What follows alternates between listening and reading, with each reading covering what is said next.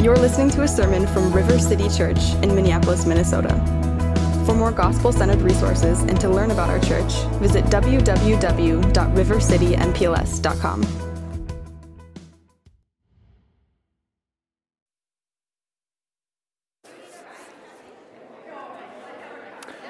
All right, well, good morning. Let me invite you back to your pews.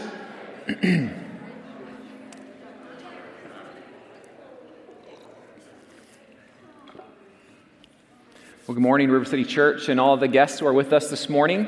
Whether here in the sanctuary or on the live stream, uh, we're glad that you're here with us. Uh, my name's Jeremy Edelman. I'm the senior pastor here, and I do want to welcome you to our church. As a church, we exist to see weary lives renewed through relationship with Jesus in the Twin Cities and beyond. We've gathered this morning to have our lives renewed in Christ.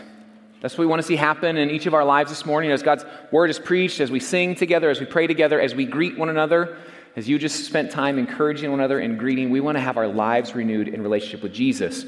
The reality is that weariness comes to our lives for a lot of different reasons. Sometimes it comes because of busyness. Maybe you've felt busy this week. Sometimes it comes because of brokenness. Maybe you've experienced the brokenness of the world this week or seen it on your news feed. I feel like I've seen a lot of that lately on my news feed. Or maybe you have experienced the burden of religion and you're weary from feeling like the rules just keep coming at you. I think that's why G- that's what Jesus is addressing most in particular when he gives the invitation to come to him for rest in Matthew 11 is the burden of religion. We don't want to just be burdened by religion. We want to have the yoke of Jesus. Or maybe for some of you this morning, you feel weary because of your idols and your sin that seem to continue to plague you. And in response to our weariness, Jesus invites us to come to Him and find rest for our souls. That's what we want for each of you this morning, that you would be renewed in relationship with Jesus, the one who died for us even in our brokenness, and the one who invites us to come and find rest and refreshment in Him. And so, as we begin, let me offer you a welcome in the name of Jesus to all of you here who are weary and are in need of rest, to all who mourn and need comfort, to all who feel worthless and wonder if God cares, to all who fail and need strength, to all who sin and need a Savior, to all who hunger and thirst for righteousness, and to whoever else will come. This church opens wide her doors and offers welcome in the name of the Lord Jesus Christ, welcome. We're glad that you're here with us this morning. And if you would open your Bibles now to Acts chapter 22, we're going to be in verses 22 of Acts chapter 22. We'll go through into chapter 23, verse 11. If you're using a Pew Bible, that's found on page 932. You can go to grab one of those hardback black Bibles in front of you and use that. Acts 22. It, did we get the ringing? Should I grab the handheld? We're, okay. We are now fully into the final, really kind of the narrative arc of the book of Acts. Throughout any story, whether you watch a movie, read a book, or as we see in biblical literature, there are a few different climax points in any good story, and we are now entering really kind of the final movement, if you will, in the book of Acts. We just finished one of the major sections in Acts where Paul goes on his missionary journeys, and now we are going to see Paul's journey to Rome. And it's somewhat of a winding journey through different trials and difficulties, but he's on his way to Rome. And, and, really, what we see here is in, in Acts, when it starts out, Jesus gives this invitation, actually, this kind of command, if you will, to his followers that they will be his witnesses in Jerusalem, in Judea, in Samaria, and to the ends of the earth. In this ever expanding geographic region, they're going to be his witnesses. And we've seen the way that that has happened. And now, Paul, beginning his journey from Jerusalem to Rome, really is kind of the last picture of that. In, in so many ways, Rome here, probably more than any other city in the world at this time, represents the ends of the world. It is the epicenter of global activity at this point, and Paul is going there to be a witness to all that God has been doing through Jesus. But it's not an easy journey. And we'll see today, Paul is going to have to live with integrity as he trusts God's providence for what lies ahead. And so we're going to preach through all 20 verses from beginning Acts chapter 22, 22 through 23, 11. But I'm just going to read one verse for you right now as we begin. And we're going to read the last verse in our passage. We're going to begin at the end because I think in this one verse it really encapsulates the entire message that I want us to hear together this morning. It also serves as an important marker in this larger story of Acts. And so if you have a Bible opened, turn to Acts 23, verse 11. We'll read that. Again, page 932 in your Pew Bibles. And it says this The following night, the Lord stood by him and said, Take courage. For as you have testified to the facts about me in Jerusalem, so you must testify also in Rome. This is the word of the Lord. Would you pray with me? Father, now as we open our Bibles, we thank you for your word. We thank you for the gift that it is to us, your people. That in it you tell us about who you are and what you're doing in the world. That in it is an invitation to hear from you, your very words inspired by your Spirit. And so now we ask for the help of your Spirit. Would you open our eyes that we may behold the wondrous things that are found here in your word? We pray this in Jesus' name. Amen. Well, have you ever heard someone say this phrase? That was the worst day of my life. Maybe you have used that phrase before yourself. And if you do a quick internet search of this phrase, worst day of my life, you'll find songs that are written with that title. You'll find books with that title. I saw a podcast with that title. I even saw an Australian TV show from the 90s that went by that title. It didn't do very well. You can imagine why. Whether you are young or old, to one degree or another, you will have bad days. That is part of the reality of living in this world. Days, even that you might call the worst. And, and what do you do on those days? How do you respond? Each song, book, or podcast, in one way or another, is trying to answer that question. Do you, as some tried to advocate, do you just insulate yourself from the brokenness of the world and try to ignore it? Do you pick yourself up and swear that you will not lose? Or do you just tell yourself that what doesn't kill you will make you stronger? Well, in our passage, Paul, this main character here at the end of Acts, he's having one of those worst days ever sort of experiences. That's why I began in verse 11, because at the end of Paul's really bad day, Jesus comes to him and gives him some courage. And I think for all of us, at the end of our worst days, what we need more than anything is the presence of our Savior to encourage us. Verse 11 gives us a paradigm through which we'll see the rest of our passage. Before we look a little bit closer at verse 11, let me just give you a kind of a brief review of Paul's last couple of days. He had been falsely accused of defiling the temple, uh, which was not true, and it was a place that he deeply respected. And so it would have hurt him to have that accusation. He was nearly beaten to death by an angry mob. He was questioned by the Roman tribune. He was nearly flogged by a Roman soldier. He was hit in the face for speaking truthfully. He felt the guilt of disparaging the high priest. And then he had the fear of being torn into pieces by another different raging mob. All of that to be put back into his cell. And I would say that was a rough couple of days. Maybe we sometimes call it our worst day ever, but I feel like Paul's last couple of days are going to rival probably most of our worst experiences. When Paul's at his lowest, his Lord and Savior makes his presence known to him. And Jesus begins with these words Take courage. I can imagine that must have been strengthening for Paul. Be encouraged, Paul. I'm here with you. I see you. I know the work that you've been doing. I know what you have had to endure. Be encouraged. And then Jesus goes on and he says, For as you have testified to the facts about me in Jerusalem, so you must testify also in Rome. Jesus is saying, You were faithful in your work up to this point. Now take courage and trust that I will be faithful in mine. Take courage, Paul. The one who stood for you at his own trial is now with you in the middle of yours. Paul's job was to testify about Jesus, and now Jesus is telling Paul that he's going to make it possible for him to do the same in Rome. And as we track our way through our passage this morning, we're going to see that Paul has a job to do as a witness. And he took very seriously the manner in which he conducts himself as a witness. Because it's all part of our witness. It's not just the message. The message is central and important, but it's also the method that bears witness about Jesus. Paul, he had a job to do be a witness in word and conduct about the resurrected Christ. And Jesus also, he comes to say he has a job to do. He's already stood for Paul on the cross, and now he stands with Paul, gives him the promise of safe passage to Rome.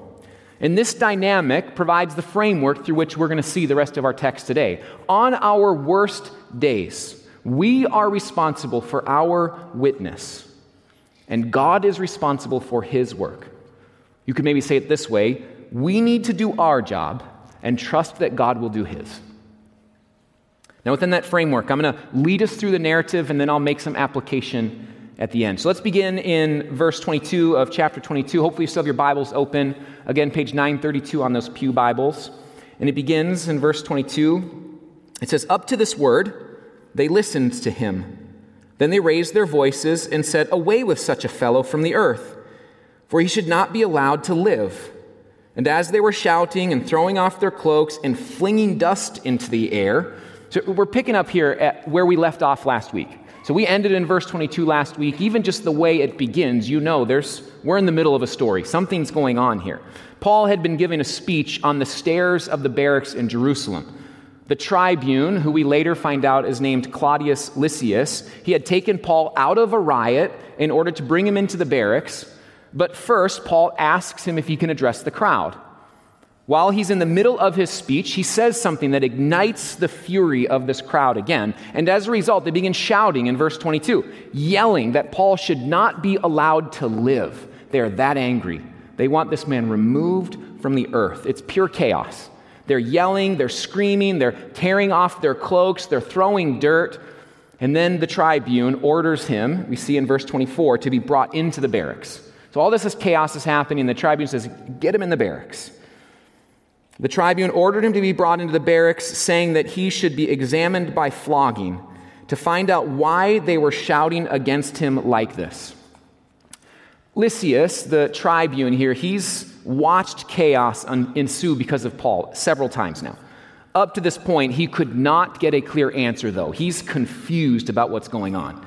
He had tried to find out back in chapter 21, verse 33, but the crowd was in such a frenzy he could not get a straight answer. He was confused again on the steps of the barracks when he mistook Paul for an Egyptian who had led a rebellion. Lysias here, he wants some answers. He wants to figure out what's going on. And a common practice in Rome at this time was to flog someone in order to get information from them. It didn't matter if they were guilty or not. And it was brutal, it was barbaric. But the tribune here, he wants some answers, and he's going to use whatever means necessary to figure out what's going on. Paul was the cause of a riot in the temple. Now he caused another riot out in front of the barracks. And a little foreshadowing for you it won't be the last time that people get so riled up in front of the tribune due to the words of Paul. And so Lysias, he is confounded, and it's about to get worse. In verse 25, it says, But when they had stretched him out for the whips, Paul said to the centurion who was standing by, is it lawful for you to flog a man who is a Roman citizen and uncondemned? When the centurion heard this, he went to the tribune and said to him, What are you about to do? For this man is a Roman citizen. So the tribune came and said to him, Tell me, are you a Roman citizen? And he said, Yes. The tribune answered, I bought this citizenship for a large, fun, or large sum. Paul said, But I am a citizen from birth. So those who were about to examine him withdrew from him immediately, and the tribune was also afraid, for he realized that Paul was a Roman citizen and that he had bound him. As Paul's about to be whipped here, he asks this question if it's illegal for them to whip a Roman citizen. And Paul already knew the answer. He was well acquainted with the law. He knew the answer and he knew how to use it in his defense. This is similar to what he does in Philippi back in chapter 16, which also caused fear in the leaders in Philippi because it was a significant offense for a Roman official to flog and mistreat a Roman citizen, especially if it had not been proven that they were guilty or had done anything wrong. And so the centurion soldier at first is worried, as he should be. He goes back to the tribune and asks him what, what he's thinking. And I would guess that the soldier is maybe even a little bit angry with Lysias after all of this, because he doesn't want to get wrapped up into all of this and get himself punished. The tribune now is once again perplexed. He wants to know if Paul is actually a Roman citizen. He doesn't believe that he is at first. Lysias had paid a lot of money to become a citizen. Is Paul wealthy? The tribune wants to know. Did he pay for it? And Paul tells him, No, I've been a citizen since birth.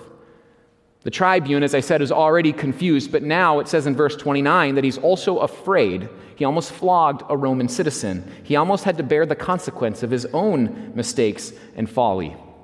And if we take a moment to consider the humanity of Lysias here, I am sure that this whole thing was really difficult for him. Who is this Paul guy, and why did he cause such an uproar? He just could not, he had no like category in his mind for what was happening. I can imagine Lysias going home and sitting down to dinner with his wife, and she says, Hey, how are things going with that Paul guy? And he just replies in exasperation, like, I don't know. I cannot figure this out. He does not have a category for Paul, so he tries a new strategy. In verse 30, on the next day, desiring to know the real reason why he was being accused by the Jews, he unbound him and commanded the chief priests and all the council to meet. And he brought Paul down and set him before them. So Lysias' new strategy, because he can't figure it out, is to bring in the leading Jews and have them question Paul. Lysias is going to sit in on the questioning to see if he can get some more clear answers. And now there were some likely some proceedings as this began, but we don't get a record of all of those here, but we do get the beginning of Paul's defense. Right there at the beginning of chapter 23, verse 1. And it says, Looking intently at the council, Paul said, Brothers, I have lived my life before God in all good conscience up to this day. Paul begins, again, we see this over and over in a respectful manner. He addresses them as brothers. He goes on to say that he's lived his life in good conscience. Now, this does not mean that Paul thinks he's perfect, that he's lived a perfect life. It's very clear from the rest of Acts and Paul's letters. He believed himself, like all of humanity, to be sinners and in need of a Savior. However, when it comes to the law and his conduct, his conscience was clear. He had lived above reproach. When he had sinned, he had confessed, he had repented, he had trusted in Christ. But the high priest, the high priest here does not like the answer. And so in verse 2, the high priest Ananias commanded those who stood by him to strike him on the mouth. And then Paul said to him, God is going to strike you, you whitewashed wall. Are you sitting to judge me according to the law, and yet contrary to the law, you order me to be struck? The high priest is not happy with Paul's initial defense. His opening statement this high priest didn't like that because he thought that Paul had done something wrong, and Paul is claiming to have a clear conscience. And can you imagine, in Paul's situation, needing to give a defense of yourself, and within the first sentence, someone hits you in the face? Paul's frustration isn't just that it was probably painful, probably annoying, but also the fact that having struck Paul on the mouth, that this itself was against the very law by which this man was supposed to be judging Paul. In, resp- in response, Paul points out the hypocrisy of it all. He's saying, You're going to judge me according to the law, and then contrary to that law, you've struck me on the mouth, which according to Leviticus 19:15 would have been unlawful for him to do. Paul calls him a whitewashed wall. And if you can imagine a crumbling, moldy, and rotten wall getting painted over so that it would look fresh, the inside is no less rotten, no less ready to crumble, even if it looks fresh for a moment. This is Paul's estimation of this man. He may look good in his regal dress as he sits to judge, but his actions show that he is rotten inside. He lacks the integrity to follow the, very law that he now wants to hold Paul accountable to. And what we know from historical records is that Paul's estimation of him is accurate. It's right. Ananias was a particularly bad high priest. Records show that he was horribly greedy and selfish. And we, we can assume, though, that Ananias was not wearing anything that made it clear that he was the high priest. We'll see why in a moment. Or that Paul's eyesight, which we know he didn't have the best eyesight, or the vantage point from which he was sitting, made it impossible to see whatever markings would have indicated he was the high priest. Because others now point out to Paul that the man to which he just insulted is the high priest. in verse 4. It says, Those who stood by said, Would you revile God's high priest? And Paul said, I did not know, brothers, that he was the high priest. For it is written, You shall not speak ill of a ruler of your people. When Paul realized what he had done, whom he had just insulted, he was apologetic. He acknowledges his own error. He even quotes from Exodus 22 28 that he should not speak ill of a ruler of God's people. Paul respects the office of the high priest, even if he does not respect the man who currently occupies the office. And in this interchange, Paul lives in the tension of confronting injustice while honoring the authorities that God has placed over him. Some commentators accuse Paul of being too weak here that he should not have apologized, that he actually should have gone further. He should have continued to point out how terrible Ananias was as a high priest. Others accuse Paul of being unnecessarily disrespectful and sarcastic in his response. However, what I, I think we see in Paul is a very human experience as a follower of Jesus. Paul sees the inconsistency in the high priest's actions. Ananias lacked the integrity of the law by which he is now uh, judging Paul he commanded him to be struck on the face, which was in opposition to that law. With courage and conviction, Paul points out this error. When Paul realizes that Ananias is the high priest, he regrets the manner in which he confronted him. Pointing out his inconsistency is one thing, reviling him and calling him names like whitewashed wall is another. Paul recognized the role that rulers and officials played within a government and a community of people. He's living out what he writes in Romans 13 with regard to honoring and respecting governing authorities. Let's acknowledge that this is a difficult balance to walk. It's not always the same in every circumstance and situation. However, Paul knows that his own witness and his own, re- his own integrity required him to live in a way that is consistent with the law. When he becomes aware of his own violation of the law, he acknowledges it and makes it right. And the contrast here between the high priest and Paul is very clear. One of them, Paul, seeks to be always consistent with the way of God, not only when it is convenient for him, but even when it is humbling and when it is difficult. The other is willing to forsake the law when it serves him and enforce the law when it's convenient to him. Continuing on, it says, Now when Paul perceived that one part were Sadducees and the other Pharisees, he cried out in the council, Brothers, I'm a Pharisee, a son of Pharisees. It is with respect to the hope of the resurrection of the dead that I am on trial.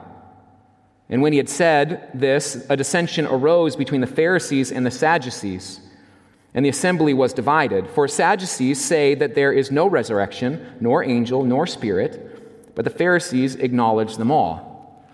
Paul does several things here that are very shrewd. He knows that the council is made up of both Pharisees and Sadducees. And Paul knows that they disagree about the nature of the resurrection, about angels, about spirits. And aware of this fault line, he decides to press on it a little bit more. And in my estimation, Paul was probably thinking to himself, okay, I got smacked on the face after one sentence. This defense is going nowhere. No one is going to listen to me here, and this is not going to be productive. How can I help them to see their own division a little bit more clearly? Paul himself was trained as a Pharisee. He still identifies as a Pharisee, we see here. And yes, you can be a Christian and a Pharisee, they're not mutually exclusive. However, Paul here, he's not trying to manipulate or lie. He just speeds up the disagreement that he knows is about to come. He is accurate in saying that he is on trial because of the resurrection. The resurrection was a significant part of Paul's testimony about Jesus. Paul had seen the risen Christ on the road to Damascus. He had seen the resurrected Jesus. And over and over, the resurrection is a source of conflict for him. In Athens, they called Paul crazy because he taught about the resurrection. In his letter to the Corinthians, he needs to correct some errors and make things clear and says that if there is no resurrection, then we are all to be pitied. Here in Jerusalem, it is again a source of conflict. The resurrection has always been a central part of the testimony about God's saving work through Jesus, and it has often come under attack. But it is the mark of God's vindication. It is evidence that God has defeated sin and God has defeated death, and it gives us the hope of our own resurrection, our own new life. Paul doesn't throw the resurrection bomb at the council just to stir controversy. It really was the reason that he's on trial. He just skipped a few steps and went straight to the thing he knew that would create the division among them. And if you've ever seen a movie where a hero is sitting tied to a chair, getting questioned by the bad guys, and the hero begins to realize that there is some sort of underlying conflict between these gang members, and he starts to point that out to them, and he starts to press on that conflict a little bit, and soon enough, they're fighting each other, and the hero escapes. This is a fairly common trope in movies, and that's what's happening right here in the book of Acts. Except the fault line that Paul presses on is not something trivial. It just happens to be one of the most important and central parts of our faith. And he gets the result that he's hoping for. We see in verse 9 that or then a great clamor arose, and some of the scribes of the Pharisees' party stood up and contended sharply. We find nothing wrong in this man. What if a spirit or an angel spoke to him? And when the dissension became violent, the tribune, afraid that Paul would be torn to pieces by them, commanded the soldiers to go down and take him away from among them by force and bring him into the barracks. The Pharisees, they rise up in defense of Paul, not because they're now on Paul's team. They don't believe in Jesus any more now than they did when they first sat down at council, but they know of this underlying disagreement and they see an opportunity to add a few bricks to their side of the argument. So they say that they find nothing wrong with Paul. What if this risen Jesus he's talking about was a spirit or an angel that had spoken to Paul on the road to Damascus? They didn't want the possibility of that to be dismissed, and so they defend Paul. This leads to a new dissension, which gets so intense and so violent that the tribune is actually worried that Paul is going to be ripped apart, and so Paul is ordered back to the barracks again. And I think Lysias, he again just must be so confused, this poor man. He goes home, he must have just been a wreck. Another attempt to figure out what's going on with Paul, another outburst. What's he going to do now? So while Lysias is at home, probably popping Advil, sipping some wine, binging on the newest Netflix show to take his mind off of this confusing case, Paul, on the other hand, is receiving the comforting presence of his Savior. And it says in verse 11 The following night, the Lord stood by him and said, Take courage. For as you have testified to the facts about me in Jerusalem, so you must testify also in Rome. What an incredible story, isn't it? One of the reasons that I love the Bible and I'm so grateful for our scriptures is it, one, it's just incredible literature. It's really, really good literature. The intrigue, the characters, the way that God weaves the story together is truly remarkable. And what's even more incredible is that this great literature reveals truths about who God is and his plan in the world. Now, this, now, with this narrative in the back of our minds, let me make some applications for us. As a reminder, the framework that we started with is that even on our worst days, we are responsible for our witness, for our conduct, for the way that we go about our witness. God is responsible for his work. We need to do our job and trust that God will do his. That's what we saw here in Paul. He's having a hard day, but he remained a faithful witness, which Jesus affirms here in verse 11. So, three applications from our text this morning. And these applications, just to be clear, they're not going to cancel out your bad days. They don't just make them go away, but they will serve as some principles by which we are called to live, even in the midst of our worst days. And so the first is to live with confidence. Paul lived with confidence, even on hard days, like we just read about. We see it in his claim to his rights as a Roman citizen, his confrontation to the council, his testimony of the resurrection. Paul had confidence, but it's important to know where it came from. He had this confidence not in who he was, but because of whose he was. Paul had met Jesus on the road to Damascus and been commissioned by God to be a witness to the Gentiles. Paul also had God's word that had been passed down through the ages when Paul refers to the law in verse 3 at this council, he quotes from Exodus. It shows that he trusts in the authority of the scriptures. And for him, for Paul, that, were the, that would be the 39 books of our Old Testament. Today, we trust in the authority of all 66 books of our Old and New Testament because we believe that they are God's very words to us. In them, we have all that is needed for salvation and for a life of obedience. God is present with us in the scriptures. These words are living and active. They are God's very words to humanity, mediated by God's Spirit. And in our moments of difficulty, What we want so often is for God to show up, and we can know and trust that He has. God showed up in the person of Jesus. God has shown up through the indwelling presence of His Spirit in those who have believed. God continues to show up through His Word as we read it and as we gather and hear it preached. Our confidence comes from the same place as Paul's, through the presence of God, through Christ, the Spirit, and the Word. And that confidence gave Paul the ability to confront the inconsistency of the council. Ananias was inconsistent. He was supposed to be an upholder of the law, but when this law was now inconvenient to him, he was willing to break it for his own gain. Paul had the confidence to know that this was wrong, and he calls it out. And we can have that same confidence as well, not in ourselves, but in Christ. We are not confident because of who we are, but because of whose we are and whose word we have. We don't get to listen to God's word only when it's convenient for us. Now, it might be easy to listen to God's word when we read that we can do all things through Christ who strengthens us. But what about when we read about loving our enemies, about doing good to those who hate us, blessing those who curse us, praying for those who abuse us? What if the very thing that God is strengthening you for through Christ is the contentment and joy that comes from giving up your own self vindication and leaning on the one who died for his enemies, the one who died for you? Even on your hardest days, you can live with confidence, not because of who you are, but because of whose you are. Second is to live with humility. And this is, of course, related. We see throughout this passage Paul's confidence and his humility. Paul is confronted for his own violation of the law, and he has the humility to acknowledge his error. It would have been easy for him to just want to justify himself, to shift the blame. He could have responded by saying that Ananias is a terrible high priest, that he's not worthy of the office, that he was a disgrace to the role. However, when Paul was made aware of his error, in humility, he takes responsibility. He submits to the law. This is not always easy to do, but it is possible because of the confidence that we have in Christ. In humility, we can respect the human authorities that are put in place over us. And in humility, we can admit our errors when personally confronted about the ways that we have violated the law or lived without integrity. This happened to me a little over a year ago. On January 6, 2021, there were protests in front of the United States Capitol. These protests turned into riots, and approximately 2:13 p.m. the Capitol building had been breached. I posted comments publicly about my grief over these events, and in particular, about my sadness over the complicity of white, the white evangelical church in this madness.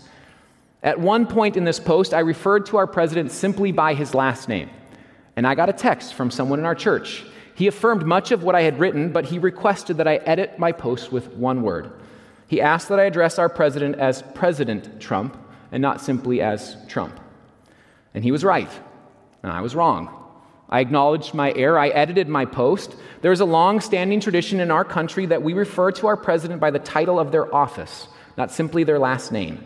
His concern was that my comments would go unread by those who needed to hear them that I would be furthering the disrespectful public discourse by the way that I referred to our president, that, that in, in many ways I would be inconsistent with my witness, that I would be compromising my witness. And he was right. It doesn't matter what we think of their politics, whether Democratic presidents or Republican ones, the way we speak about our elected officials, it matters. And it may seem trivial, even or small, and I cannot quote a passage from Exodus to reinforce the title that I give to our president. However, Paul seems to think that the command in Exodus has further application to other government officials. He writes as much in Romans 13. And since our first president asked to be referred to as President Washington, that's what we've done. So, when confronted about our errors, we must have the humility to acknowledge when we have been wrong. Rather than blast this person back via text, saying that I was entirely justified in what I had written and that our president was not conducting himself in a manner worthy of his office, I said, Thank you for the correction. I made the edit. Our conduct in the public sphere matters. The prophetic tradition of the Old Testament, which has been passed down to us through Protestant Christianity and is part of the heritage of our nation, like the prophets of old spoke truth to power, our heritage is one of boldly critiquing those in power. When we see injustice, we correct that injustice. However, the manner in which we do that matters. Even on our bad days, when we are grieved deeply in our hearts, we can have the humility to receive correction, even while confronting those who are in the wrong. In many ways, Paul was calling for the high priest to be consistent. If he wanted to judge by the law, he should uphold it. Paul himself wanted to be consistent as well. When confronted about his errors, he received the correction with humility. I think, based on his example, we are called to do the same today. Now, the third application is to live with Christ. We live with confidence, we live with humility, we live with Christ. At the end of Paul's long and difficult couple of days, Jesus comes to him and reminds him of his presence. Have courage, Paul, Jesus says to him. At the end of our most difficult days, our greatest encouragement is knowing that our Savior is with us. He knows us, He sees us, He has not left us. In reading this, I was reminded of Paul's words to his young protege in 2 Timothy 2 Timothy is widely regarded as Paul's last letter. In it, he says that he has fought the good fight, he has kept the faith, he has finished the race. And you might think that Paul, finishing the race of life, is greeted by a cheering section like the end of a marathon. Here he comes to cross the finish line. But that is not the case. Paul had this incredible ministry, he had this incredible impact. Surely at the end of his life, he must have had this great memorial service, like we saw for Billy Graham a few years ago, attended by presidents and dignitaries, televised for a massive viewing audience. But that's not the case for Paul. Paul's last days were as lonely as the one that we're reading about here in Acts. In 2 Timothy, Paul writes about all the people who had abandoned him. Three different sections in 2 Timothy, you'll read about people who have abandoned Paul. He lists names Phygellus and Hermogenes, which I think he lists those names because you know, he, he wants to make sure Timothy knows yes, they really did abandon me. Surely not them, Timothy must have been thinking. Paul continues to list more names some who left in error, others who were aggressively opposed to Paul. And Paul laments that no one was with him at his defense. All abandoned him. But, he goes on to write in 2 Timothy 4:17, "The Lord stood by me and strengthened me, so that through me the message might be fully proclaimed. Sometimes our bad day is the result of illness, sometimes accidents, sometimes natural disasters, but I think the worst days are the results of people. The difficult, the most difficult cross that you will bear in this life is the result of other image bearers. People will bring you your greatest joy in this life and also your greatest pain. And when you feel abandoned by those around you, when you watch people whom you thought that you trusted turn out to be your enemy, when you see people whom you thought were in your corner end up cheering against you, when you are betrayed by your best friend, slandered by people that you respect, deceived and mistreated, even if you have conducted yourself with confidence and humility on those worst of days, you can get to the end and you can feel alone. But know that the Lord stands with you, and He strengthens you. He will never leave you nor forsake you. At the end of your worst day, you don't need someone to tell you to just ignore it all or to get back up and swear that you won't lose, to give you some pithy phrase, whatever doesn't kill you will make you stronger. What you need more than anything is to know that Jesus is with you, to know that the one who stood for you is now standing with you. Jesus stood for us at his own trial so that he can stand with us now on our worst days. He stood for us in the betrayal and the abandonment of those closest to him so that he can stand with us when we feel alone. Jesus stood for us on the cross so that he can stand with us in our own guilt over our sin. Jesus stood for us in his resurrection so that he can stand with us in the new life that we have through him. Our Savior stood for us where we could not, and He stands with us even at the end of our worst days. See, we are responsible for our witness, and God is responsible for His work. We are called to do our job and trust that God will do His. Now, as we turn to the table, let, let, let's remind ourselves of the way that Jesus did stand for us on the cross. Trust again that He stands with us now in this life. Now, practically, if you did not get the elements on the way, and just raise your hand, and one of our Connections team members will bring them around to you. If you're on our live stream, feel free to head to the kitchen and grab some crackers and some juice, and you can join us. If you are not a covenant member here at River City Church, you can still join us for communion, but we do ask that you have trusted in Jesus. And I say that not to be unnecessarily exclusive, but to make it very, very clear. The bread and the juice, they do not save. Jesus saves. The broken bread will point us to the broken body of Christ on the cross. The shed blood, or the, the juice, the cup, will point us to the shed blood of Jesus, in which God forms a new covenant with us. And if you have not trusted in Jesus like that, then there is no need to eat, there's no need to drink. Let it even call to your mind to confront you, even in this moment, about whether you want to trust in Jesus like that. If you walked in here having rejected Jesus, having worshiped other gods, other idols, other things, yourself, your job, your money, whatever, and you felt convicted of your sin this morning and you want to trust in Jesus, the invitation is available to you. The scripture says that if you confess with your mouth that Jesus is Lord and believe in your heart that God raised him from the dead, you will be saved. You can repent and trust in Jesus now. Be welcomed into the family of God.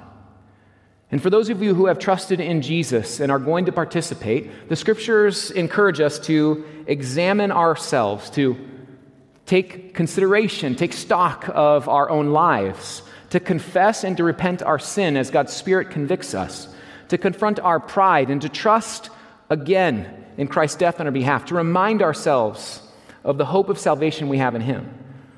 After you have repented and confessed your sin, you can participate then in confidence, knowing that as you eat the bread and drink the cup, you proclaim the Lord's death over you, trusting again that there is no condemnation for those who are in Christ Jesus. So I'm going to give you a moment of silence to examine yourself, to acknowledge your sin, to remember Christ's death on your behalf and then participate in communion with us in confidence, knowing that He has made you clean. So I'm giving the moment of silence. I'll lead us in taking the elements in a moment.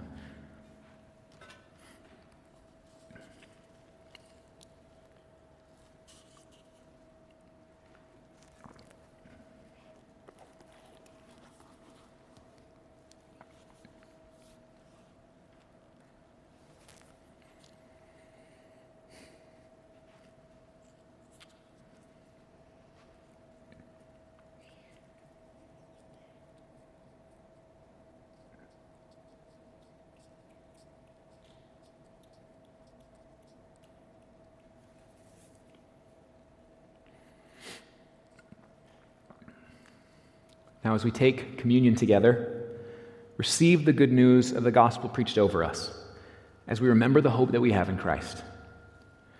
The scriptures tell us that in the night when Jesus was betrayed, he took bread, and when he had given thanks, he broke it. And he said, This is my body, which is for you.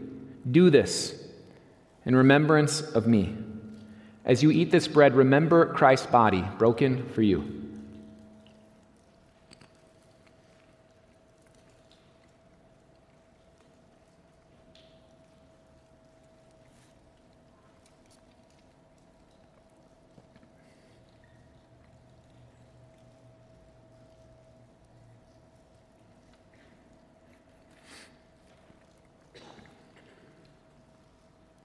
The scriptures go on to say that in the same way, also, he took the cup after supper, saying, This cup is the new covenant in my blood. Do this as often as you drink it in remembrance of me. As you drink this cup, remember Christ's blood shed for you.